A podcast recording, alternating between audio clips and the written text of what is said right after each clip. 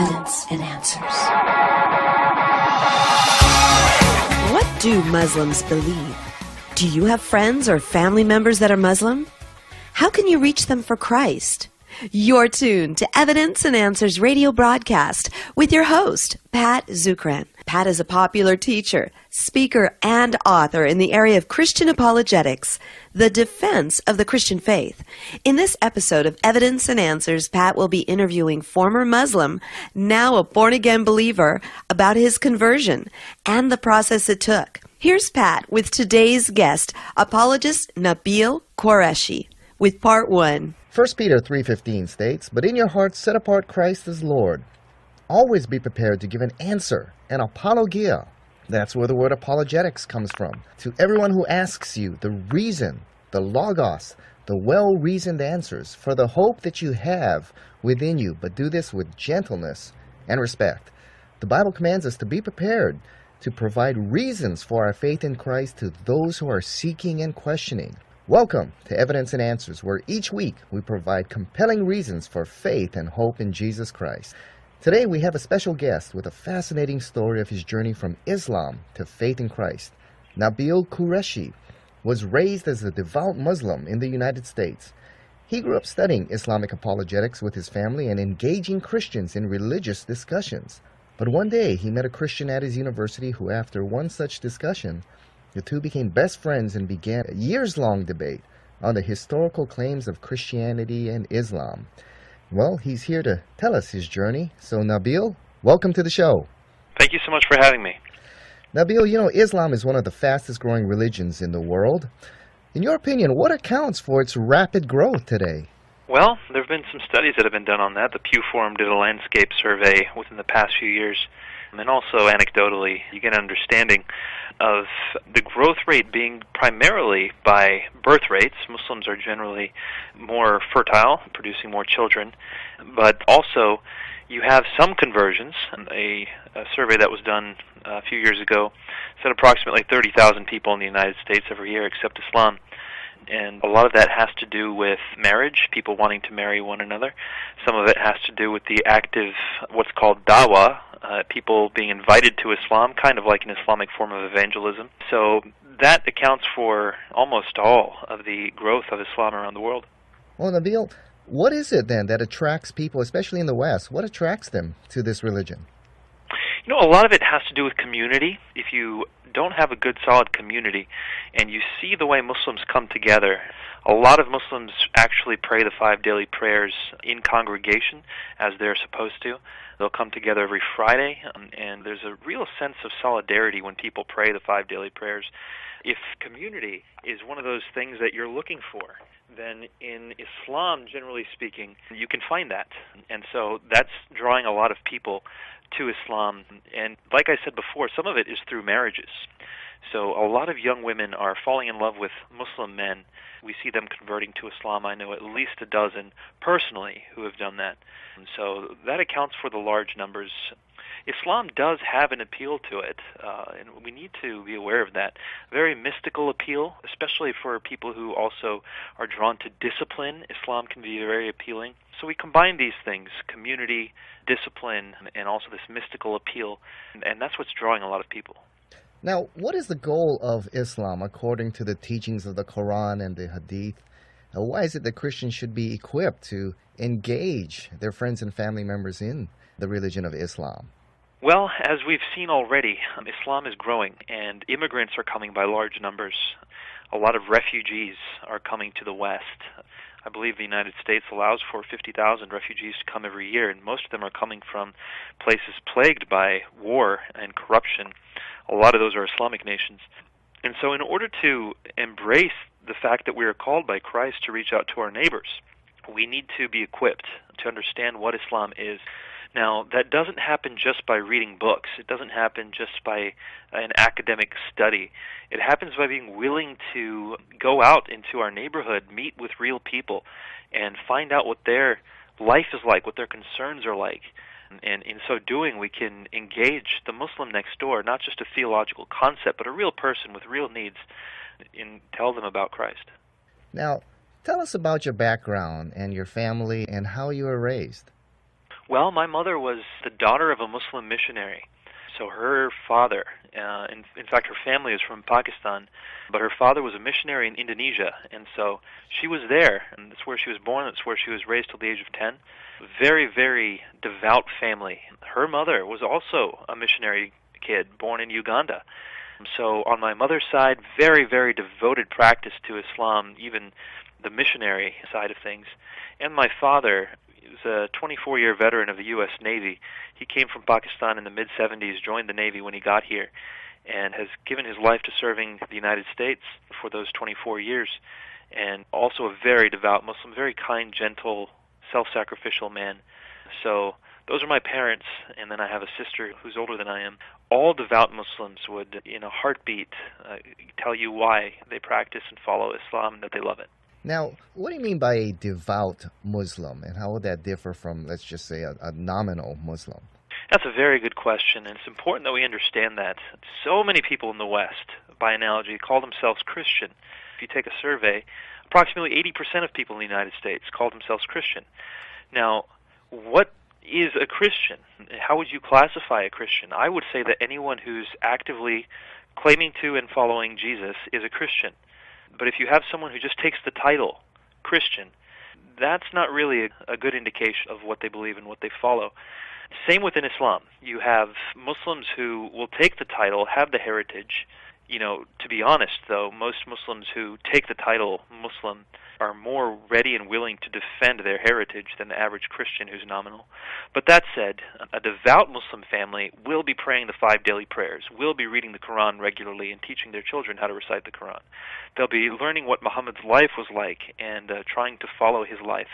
So that's the difference between a cultural Muslim versus a devout Muslim. Now, as an American Muslim, how did your childhood compare with your Christian friends? Well, the majority of Christian friends that I had were Christian in name only. Uh, if you asked them what they believed, they'd say, "Oh, I'm a Lutheran," or, or "I'm a Protestant," or "I'm a Catholic," but they had no concern or care for what their faith was or what it taught. You know, maybe they went to church on Sundays, but even that was a stretch. Generally speaking, they took the title, and that was about it. Whereas we, as a Muslim family, were again very devoted in our practice. I had read the entire Quran by the age of five in Arabic, a language I could recite but couldn't understand. And I had memorized the last seven chapters of the Quran.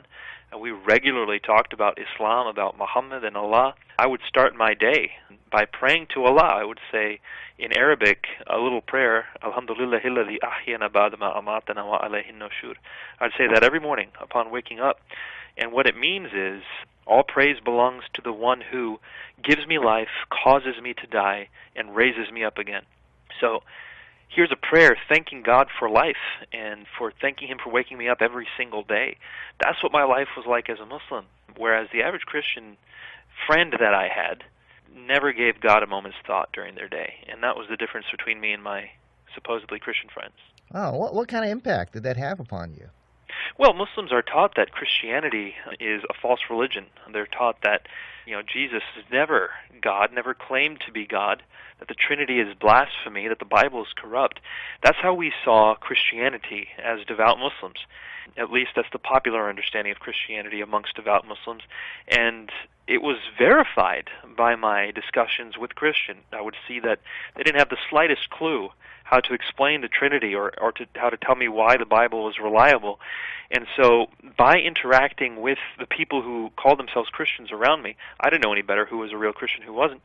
They were all calling themselves Christian, and so by interacting with them, I was confirmed in my perception of Christianity. That's often, you know, a response I get from a lot of uh, my Muslim friends that I talk with who interact with, fortunately, you know, a lot of Christians in the West. Well, your father taught you, as you state in your biography here, Islamic apologetics as you were growing up. And tell us about your training. How were you trained, and what kind of things were you trained in? Well, you know, as a child growing up in the West, which Muslims often see the West as a Christian region, uh, that the United States is a Christian nation. That's how they see things because in the Middle East and in Islamic lands, those are Islamic countries. As far as Muslims are concerned, these are areas that are Islamic, generally speaking. And so when they come to the West, they expect the same thing. Well, what do you have? You have Westerners who are taking the title Christian, but then they're dressing inappropriately. They are fornicating, there's adultery, there's divorces, there's drunkenness. And so Muslims who come from Muslim lands to the United States and who don't develop relationships here, they maintain those false preconceptions about the West and about Christianity. They assume Christianity has caused the immorality in the West. And so, raising their children, then, they will say, make sure that you are defended against Christianity. We have to be sure that you know why Christianity is false and why Islam is true. So if you go to a Middle Eastern country or a Muslim country, generally speaking, the Muslims there aren't as equipped in apologetics, with a few exceptions like Pakistan and Bangladesh. You have Muslims who are just Muslim. They're not really thinking about the apologetic stuff. But when they come to the West, now they have to defend their kids. Now they have to make sure their culture is preserved.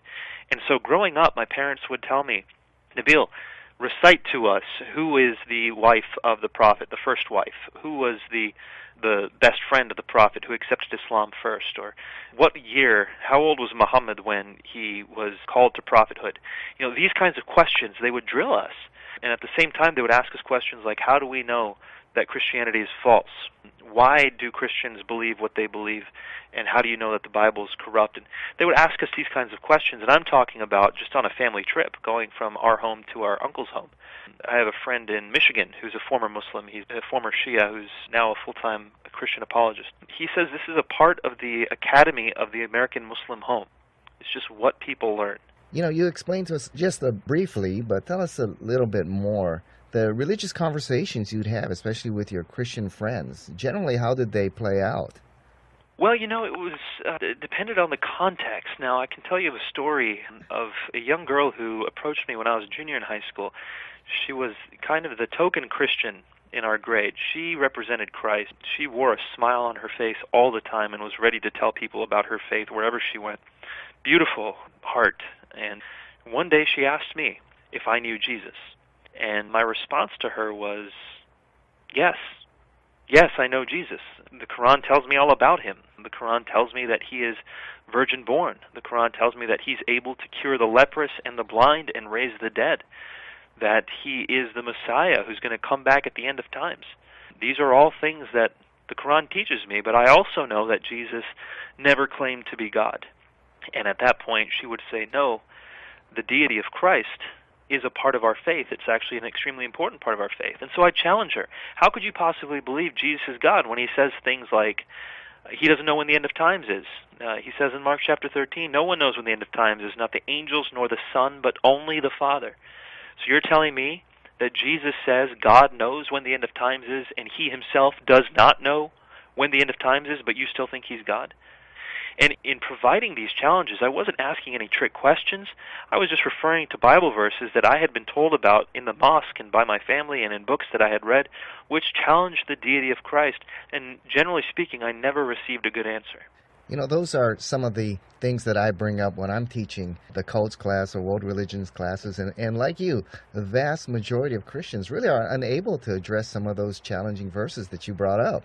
Absolutely, and uh, either they haven't thought of it or they've felt that it would be inappropriate for them to ask questions. For one reason or another, the average Christian hasn't explored these issues, and once it's brought to them, uh, they're ill equipped to answer them. Yeah, that's why I tell my students constantly, you know, to be engaging the non Christian world. And if they bring up questions that you can't answer, you know, that's great. It's going to inspire you to further study and really learn the Word. Amen. As long as you remember that Jesus is the way, the truth, and the life, we should never be afraid of exploring truth matters. And if we have any doubts or concerns, if we have real faith, that doesn't mean ignoring our doubts. It means believing that Jesus is the truth and exploring those doubts to find Him. That's great. You know, but one of the friendships you talk about and the conversations about religions that happened in that friendship really changed your life young man named David you met at the university. Tell us how you became friends. Yeah, we were on the same team, the public speaking and debate team, and he was reading his Bible one day, and I had never seen anyone read their Bible in their free time. I'd never seen anyone pull out a Bible except in church. And so I had been given a lot of instruction, arguments that the Bible had been corrupted, that it wasn't trustworthy. And so I challenged him when I saw him reading the Bible. I said, You realize that book you're holding is not trustworthy. And instead of becoming defensive or running from the conversation, he closed the book and he looked at me and he said, Well, go on. what, are, you saying? What's your argument here? And I gave him the best I had. And what I didn't know about David was that he had been an atheist almost his whole life and he had accepted Christ about six years earlier when someone had explained reasons for his faith to David. And so he was able to show me why the Bible was reliable. He told me all about the field of textual criticism, about the early biblical manuscripts, and he just made a case for the reliability of the Bible. And from that point onwards, I, I didn't believe him. I didn't agree with him. But I thought, well, if I'm going to dialogue with anyone, it's going to be this guy. And so I kept challenging him. I'd go study and find more challenges. I brought every single argument I could over the following few years. But he knew that if he looked for the answers, he would find them. And so, over years of conversation with him on issues like the reliability of the Bible, the death of Christ on the cross, the resurrection, I had all my questions explored and answers provided, and that made all the difference. Well, Nabeel, you know, you have a new book out which documents your journey titled Seeking Allah, Finding Jesus. And there are several key elements of Islam which you began to question. Let's start first with the Quran. Can you explain how the Quran and the Hadith differ from the Christian Bible? Yes. Now, the Bible, as we know it, is the Old Testament and the New Testament, 39 and 27 books, respectively, written by multiple authors over a long period of time. The Quran is not like that the Quran is a book by one person, written over approximately 23 years. And that one book is written patchwork. It's not written beginning to end. There were certain portions of it that were composed at one time, certain portions at another, and after Muhammad died, it was all brought together into one volume. So, written in a very different way. The voice is very different. The method of reading it is very different. You don't do exegesis the same way at all. Whereas with the Bible, for example, if you want to figure out what John is saying in John chapter 5, you want to read the whole book of John. And you want to understand John's overarching emphases and his points and his themes that keep appearing. You can't do that with the Quran because it wasn't written from beginning to end. It was written in patchwork. And so instead of going to surrounding verses to understand the meaning of the Quran, you generally go to hadith. Now, the hadith are a collection of sayings and deeds of Muhammad. And so depending on which book you're reading, Sahih al-Bukhari, Sahih al-Muslim, Sunan Abu Dawud. And so as Protestant Christians have a phrase, sola scriptura, that the authority comes from the scripture, what we believe, our faith, our doctrine, it all comes from scripture. That's not true for Muslims. They believe that the Quran must be complemented by the hadith. That's where the vast majority of Islamic life comes from. How many prayers do you pray per day? Five? Well, that number is not found in the Quran, it's found in the hadith. What words do you say when you pray the five daily prayers? Well, those words are found in the Hadith. How do you do your ritual cleansing, etc., etc., etc.? Almost all of Islamic law comes from Hadith. The Quran is used as a primary foundation, but must be supplemented by Hadith. Yeah, and that's important for Christians to understand because the Quran by itself is quite difficult to understand. It's like uh, coming into the middle of a conversation and trying to figure out what's going on. And, and when you kind of figure it out, it, it kind of changes topics. Exactly, exactly, and that has to do with the manner in which it was composed. Now, there are questions and teachings in the Quran you said you came to question. What were some of those teachings that you struggled with?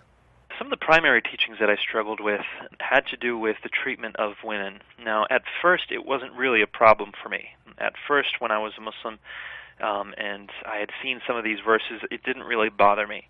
We know, for example, that Muhammad married Aisha at a very young age which the age isn't recorded in the Quran per se, but you do have references to Aisha in the Quran.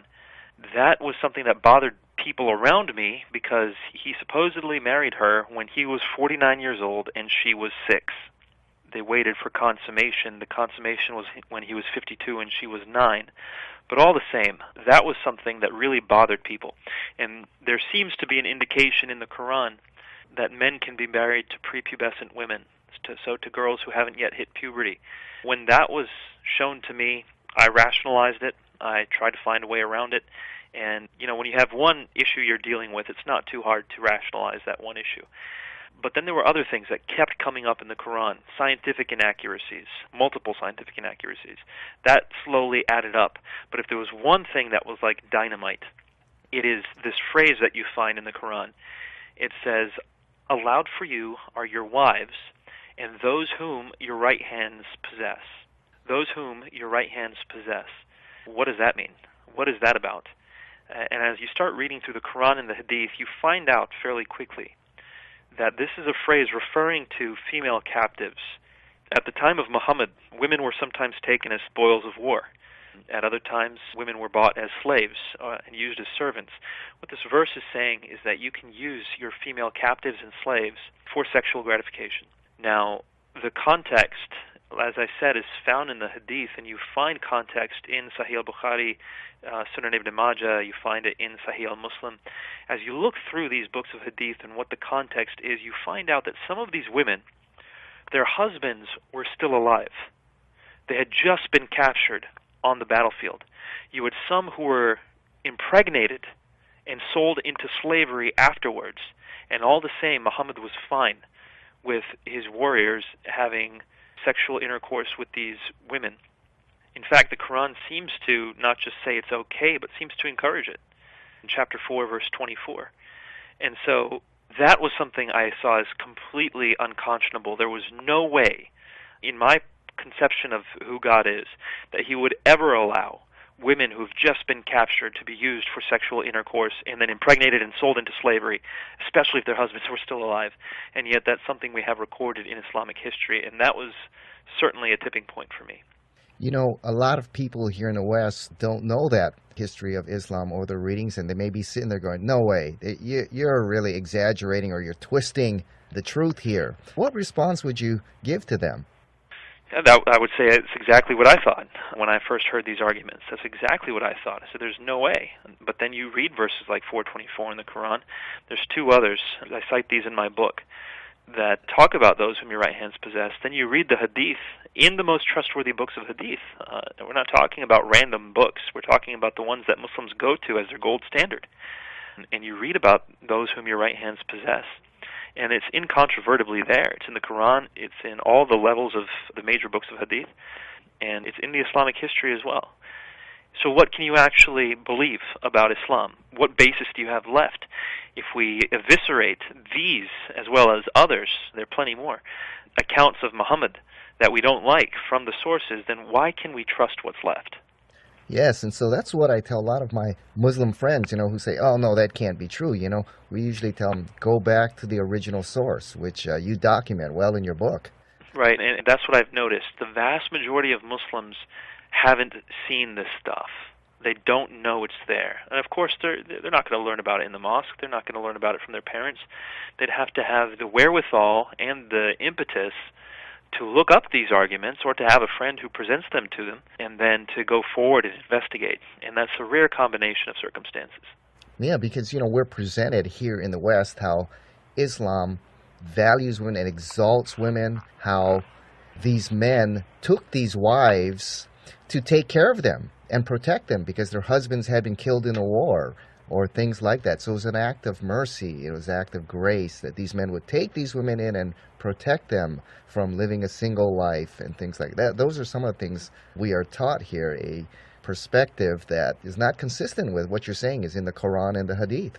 Exactly. All you have to do is pull out one hadith. I believe it's Sahih Muslim. If it's not, it's Sahih Bukhari, which is even stronger, which says that we could still hear their husbands who were prisoners of war moaning we could hear them in the distance. Yet we asked Muhammad if we could use these women, and he still he still agreed. So it it simply doesn't work as an explanation. So and and that's exactly right. Just show them the hadith, show them, you know, and, and that's one thing. How do we present this information without offending our friends? You have to have built that bridge of relationship first and they have to know that they can trust you and that you love them and that you're not trying to tear them down because that's how it's going to feel when you present these arguments We've run out of time for today. Thank you for joining us here on Evidence and Answers radio broadcast. This concludes part one of Pat's interview with former Muslim Nabeel Qureshi. Evidence and Answers relies on the generous donations from you, our listeners. If you would like to team with us, please start with prayer. And then to donate, please log on to our website at evidenceandanswers.org. Evidence and Answers is brought to you by our key sponsor, Highland Capital Management, providing investors with alternative investment solutions for more than 20 years. To learn more, visit them online at hcmlp.com. Join us here next week for part two of this exciting interview with your host, Dr. Pat Zukeran.